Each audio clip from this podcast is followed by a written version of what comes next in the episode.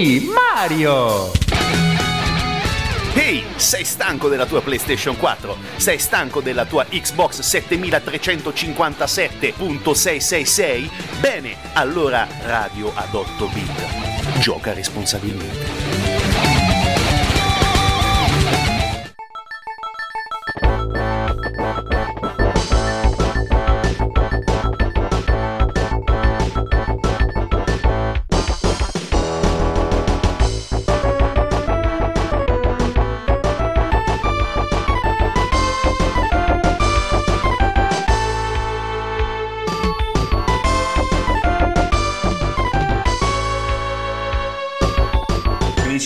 8 Bit, bentornati, bentrovati. Oggi è una giornata particolarissima perché facciamo un tuffo nel passato, quello bello, nel vero senso della parola, perché per molti di noi questo gioco è stato oh, sfida, è stato divertimento, sono stati cazzotti contro i joypad, joypad lanciati contro il muro o scagliati per terra, perché questo gioco oggi di cui parliamo si chiama Street Fighter 2. Ma prima di entrare un po', diciamo così, nella storia, o meglio nel gameplay, definiamolo così, di Street Fighter 2, bisogna raccontare cosa è Street Fighter 2. È semplicemente il, con la I e l'L maiuscola, picchiaduro ad incontri migliore di sempre. Ridondante forse? Mettere il grande e migliore di sempre? No, assolutamente no. Perché Street Fighter 2, uscito arcade, pensate un po', nel 1991, nel febbraio 91, quindi un pochino più di 30 anni fa, è stato per tanti uno degli eh, esperimenti videoludici della propria giovinezza. Vedendo questi sprite, queste animazioni, questi combattenti prendersi a cazzotti, lanciare palle d'energia, eh, colpire con eh, il colpo delle 100.000 mani o quant'altro, eh, scariche elettriche, è stato veramente una sorta, è stata ed è ancora una sorta di rivoluzione, perché il mondo di picchiaduro ad incontri non è stato più lo stesso. Prima erano famosissimi i picchiaduro a scorrimento, Final Fight, Golden Axe, usciti per tante console, anche molti, uh, dopo ovviamente Street Fighter, Uh, ricordiamo Double Dragon, uh, celeberrimo picchiaduro a scorrimento uh, per, uscito per console e per computer, ma Street Fighter 2 è stato probabilmente l'ispiratore, la scintilla, il fuoco che ancora arde di questo genere di giochi. Un, um, un seguito, esattamente, perché arriva uh, questo gioco idealmente come trama se, nove anni dopo, pardon, eh, la prima, il primo debutto appunto di questo franchise con un arcade che è uscito nel 1988 e poi arrivato su tutte le varie console, eh, diciamo tra 88 e 89 famosissimo, il protagonista in questo caso è solo Ryu, ma in Street Fighter 2 la cosa diventa decisamente più interessante e più complicata da raccontare perché i personaggi sono tanti, non c'è solamente il caro giapponese che lancia gli Hadouken perché abbiamo veramente tantissima scelta. Ma questa scelta ve la raccontiamo tra poco. Adesso continuiamo ad ascoltare le musiche eh, dagli incontri di Street Fighter 2 e poi torniamo ovviamente con Radio Sverso, ovviamente ancora una volta con Radio 8 bit.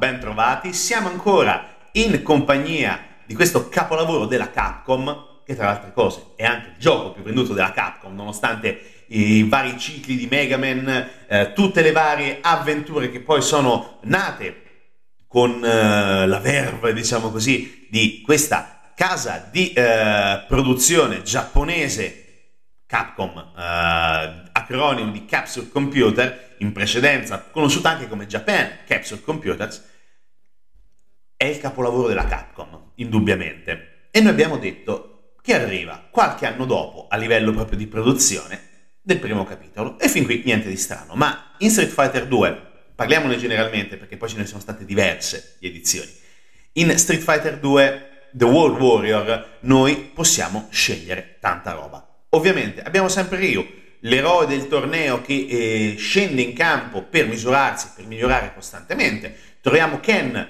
il classico americano spaccone col capello biondo, amico fraterno di Ryu e da lui invitato, con le stesse mosse, praticamente, né più né meno.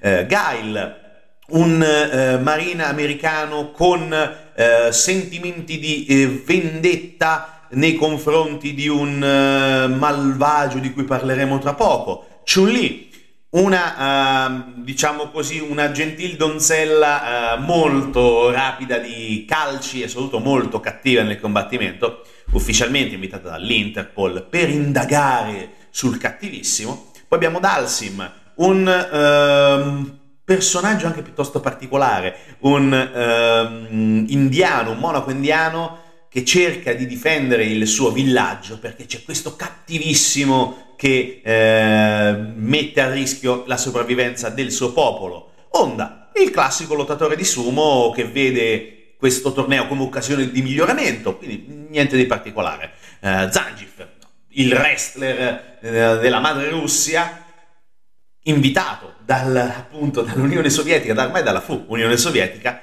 per uh, cercare anche lui di indagare sui cattivissimi e ancora non uh, si capisce bene quale sia il suo scopo, però cerca anche lui principalmente quello di migliorarsi come persona. E poi Blanca, un personaggio molto particolare, un giovane precipitato con l'aereo all'interno della foresta amazzonica, si trasforma in un uomo bestia e c'è sempre questo cattivissimo che lo vuole eh, a sé per studiarne le capacità e caratteristiche. Ok, abbiamo sempre parlato di questo cattivissimo fantomatico. Chi è? M. Bison è l'antagonista principale ed è capo di una organizzazione che si chiama Shadaloo e usa il torneo come mezzo per trovare il lottatore da cui assorbire l'energia e diventare ancora più forte.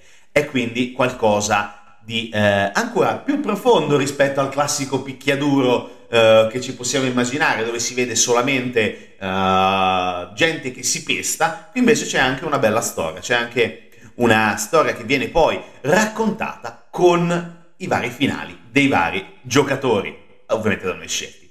Adesso ancora musica da Street Fighter 2, ovviamente, e poi torniamo per... È perché non c'è solamente M. Bison come cattivo. No, assolutamente no. A tra poco.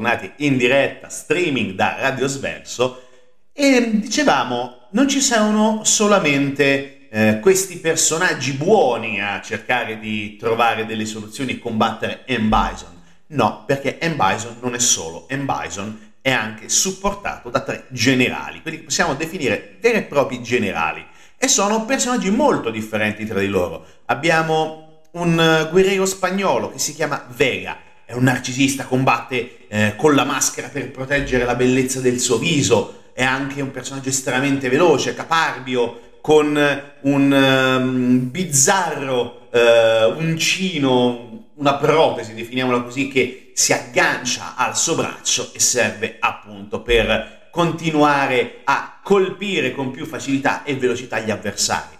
Abbiamo un pugile americano, combatte per i soldi ed è eh, estremamente potente e poderoso, poco utile, è vero, perché non, utilizza, non può utilizzare i calci, ed è, si chiama Balrog ed è eh, chiaramente ispirato a, a Mike Tyson. si vede chiaramente, è lui. Poi abbiamo uno dei personaggi più enigmatici perché troviamo Sagat, che è il luogotenente di Bison, perché come Bison anche lui è thailandese, il grande torneo di, di Street Fighter si conclude appunto in Thailandia, con eh, dopo aver sconfitto lo spagnolo Vega, l'americano Balrog, si arriva in Thailandia, dove prima troviamo Sagat. Non, eh, nonostante tutto, però, nonostante sia il vice di Bison e non approva i, i suoi metodi, partecipa, tor- partecipa al torneo non diciamo per assecondare il desiderio di rivalsa e di potenza ulteriore di Bison, ma perché vuole rincontrare Ryu, perché Ryu e Sagat sono stati protagonisti del primo capitolo di Street Fighter.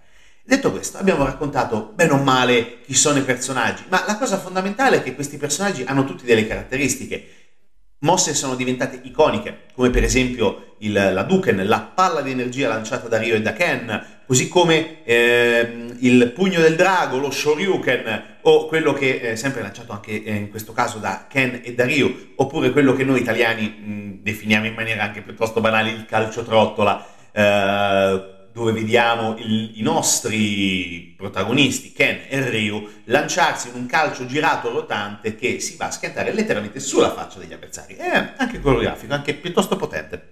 Poi altre mosse che sono diventate iconiche, il, eh, il colpo delle mille mani di Honda, eh, il somersault kick o il Sonic Boom di Guile, che tra le altre cose Guile è stato poi impersonato in quel terrificante film eh, uscito a metà anni 90, è stato impersonato, o meglio, eh, Van Damme ha impersonato Guile. Ok, già meglio. E sinceramente non ci ha fatto una bella figura Guile.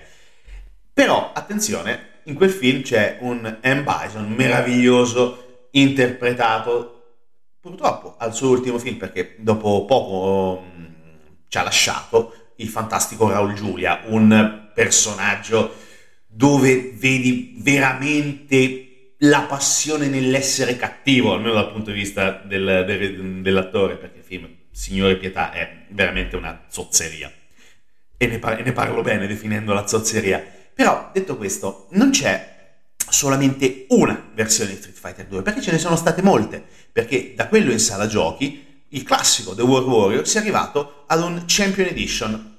Nel 1992 una versione con qualche miglioria grafica, qualche aggiustamento eh, soprattutto per quello che riguarda il bilanciamento della forza dei personaggi, ma anche la possibilità ovviamente di selezionare i quattro boss finali. Quindi noi potevamo eh, scegliere e possiamo ancora scegliere con tutte le varie versioni che sono a nostra disposizione Vega, Balrog, Sagat oppure M. Bison. Quindi tantissima scelta e tantissima possibilità.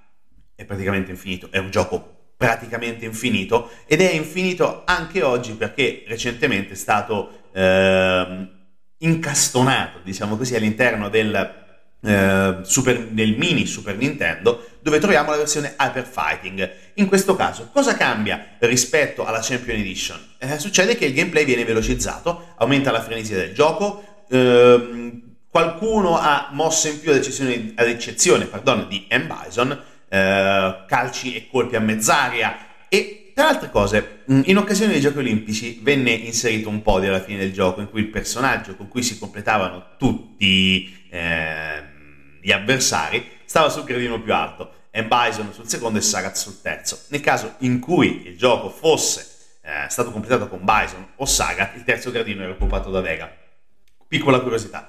Però il gioco era stato anche pensato mm, uh, dalla Capcom, l'Hyper Fighting, ovviamente, uh, per la sala giochi e soprattutto come risposta ai continui hack uh, non autorizzati, perché succedeva che trovavi delle versioni in sala giochi con Ryu che lanciava milioni di Shoryuken e tu non sapevi dove cavolo andare, milioni di Hadouken e ti trovavi fesso in mezzo a, allo schermo a prendere sul naso tutte queste palle di energia e niente, non era comodo e non era neanche piacevole da un certo punto di vista.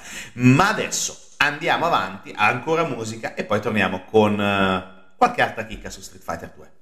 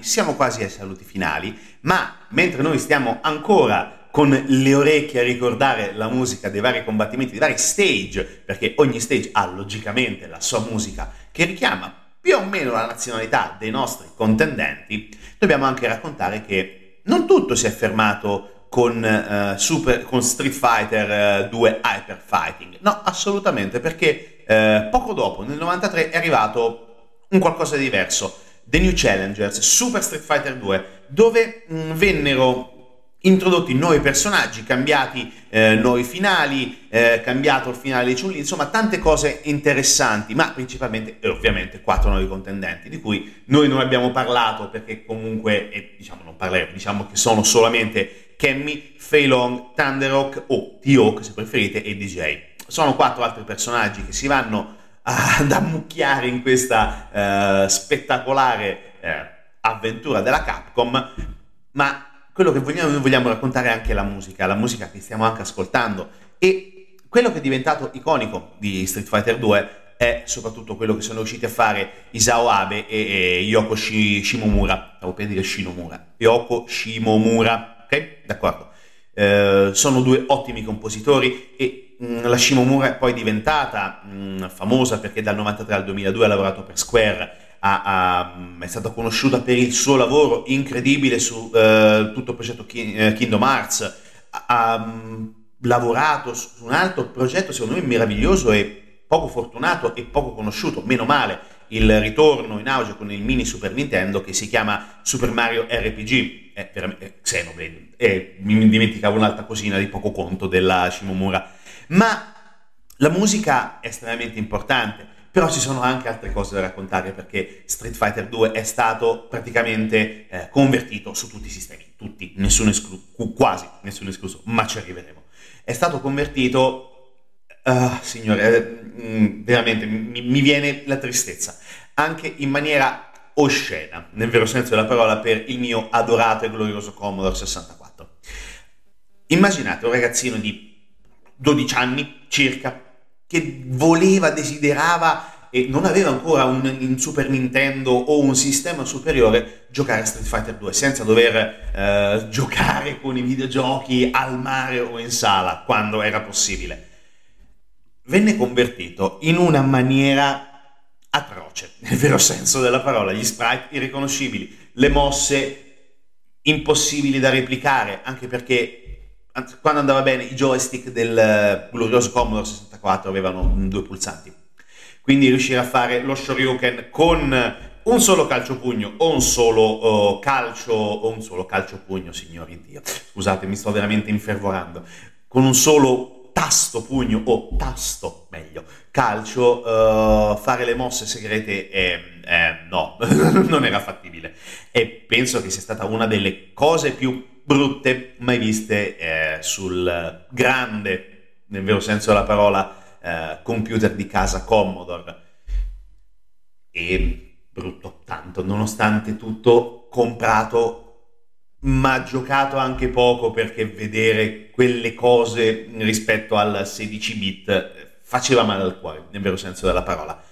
C'è stata anche una versione che non è stata mai distribuita, anche perché non è mai stata completata molto semplicemente. Non è stata mai completata la versione che era stata data in carico alla Creative Materials, che era responsabile di quella schifezza per C64, invece discrete, quelle per Amiga e Atari ST, non venne eh, distribuita, non vide mai la luce quella per Amstrad, eh, Amstrad CPC, che ai tempi era un, eh, una gloriosa macchina uh, di casa Amstrad a metà anni 80 e 90 non venne mai, non venne mai completata perché penso si resero conto che visto l'insuccesso di quella di quell'abominio per Commodore 64 hanno detto no va bene ragazzi qui non possiamo fare eh, di peggio abbiamo già fatto il peggio non scaviamo ulteriormente. Meglio così detto proprio tra di noi.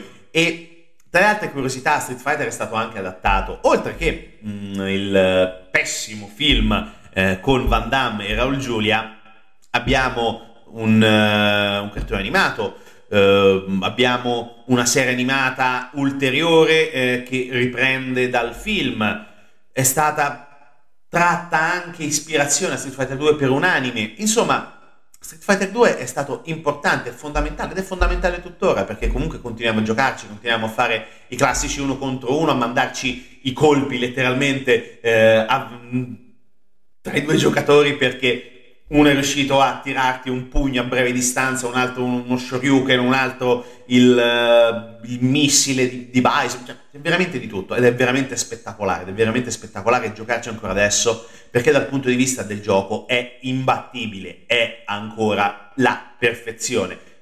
A quasi 30 anni dal rilascio per console e computer è ancora lo stato dell'arte. Non si può dire altro, è un capolavoro. Giocateci mi ringrazierete. E soprattutto, continuate ad ascoltare Radio Sverso e come al solito, giocate responsabilmente.